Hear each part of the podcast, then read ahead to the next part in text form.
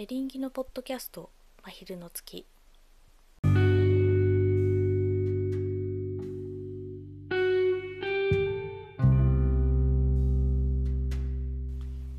夜だけじゃない。いつだって月は地球に寄り添う存在です。ふと見上げればそこにある。見えない時もそこにいる。そんな存在で私もありたい。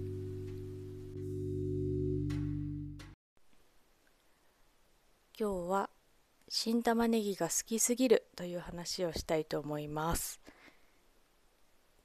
なんだそれはっていう感じかもしれませんね。私も突然新玉ねぎが好きなんて主張されたらどうしたって思います。そう新玉ねぎ。あのスーパーに行くとあるじゃないですか。この時期。5月ぐらいからだんだん出始めるのかなと思うんですけど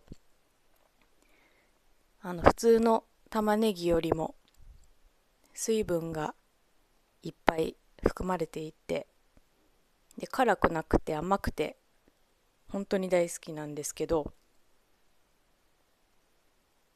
この間田舎から玉ねぎいっぱい送られてきたからって言って夫のお母さんから67個いただいたのかな？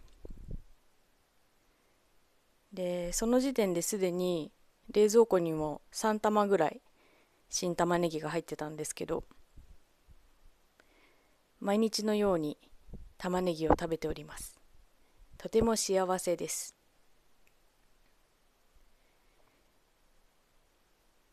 火を通してももちろん美味しいしてか炒めてもそれはそれですごい美味しい。けど新玉ねぎのいいところはサラダにするとすごい美味しい。何でも美味しいけどサラダも美味しいっていうところかなと思っています。息はね臭くなるけど新玉ねぎのサラダ美味しい。生で食べると本当に美味しくて大好きです。さっきもこの間ちょっと用途は決めずにじゃがいも2つ買ったんですけど1個レンジでチンしてでポテトサラダが久しぶりに食べたいと思ったので作ったんですけど普通は玉ねぎもしんなりさせて入れますけどせっかくの新玉ねぎだからって言って生のままサラダにしました。めっちゃ美味しかった。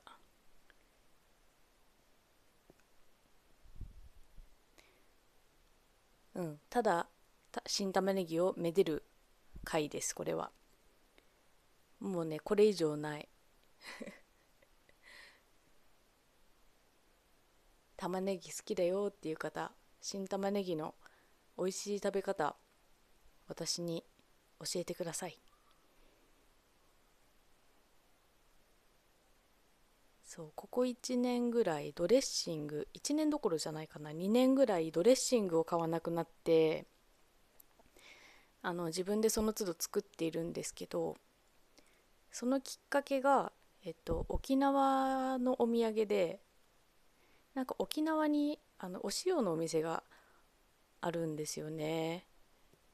私那覇に行くといつも国際通りの牧師駅えっ、ー、と国際通りの牧師駅っていうかえっ、ー、とユイレールあのモノレールの牧師のすぐ近くにあるなんだっけな沖縄南西ホテルみたいなそういうあの何の変哲もないと言ったら失礼かもしれないんだけど何の変哲もないホテルを割と常宿っぽく使って使わせていただいていってでそこから歩いて5分ぐらいかなもうちょっと手前かもしれない。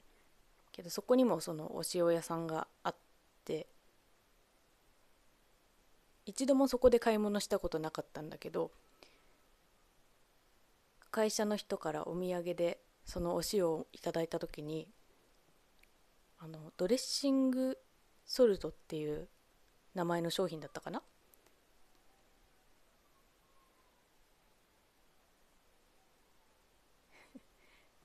子供が泣いてる隣の家の。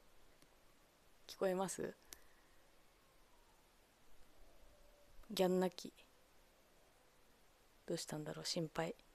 まあいいんだけどそうそのドレッシングソルト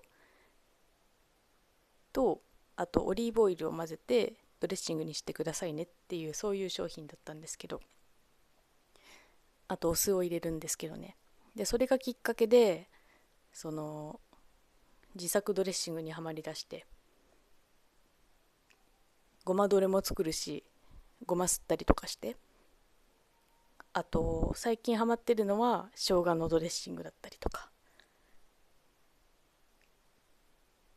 自分でドレッシング作るの結構いいですよ。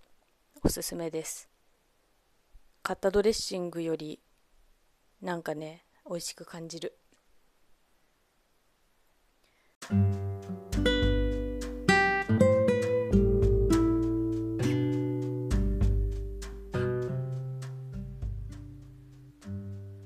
子供が泣いたりカラスが鳴いたり今日はちょっと賑やかです。短いですけれどもこの辺で終わりにしましょうか。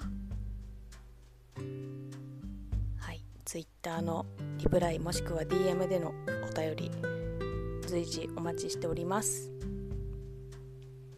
カタカナでエリンギもしくはアカウント名 ERI 数字の 2OI で検索をよろしくお願いします。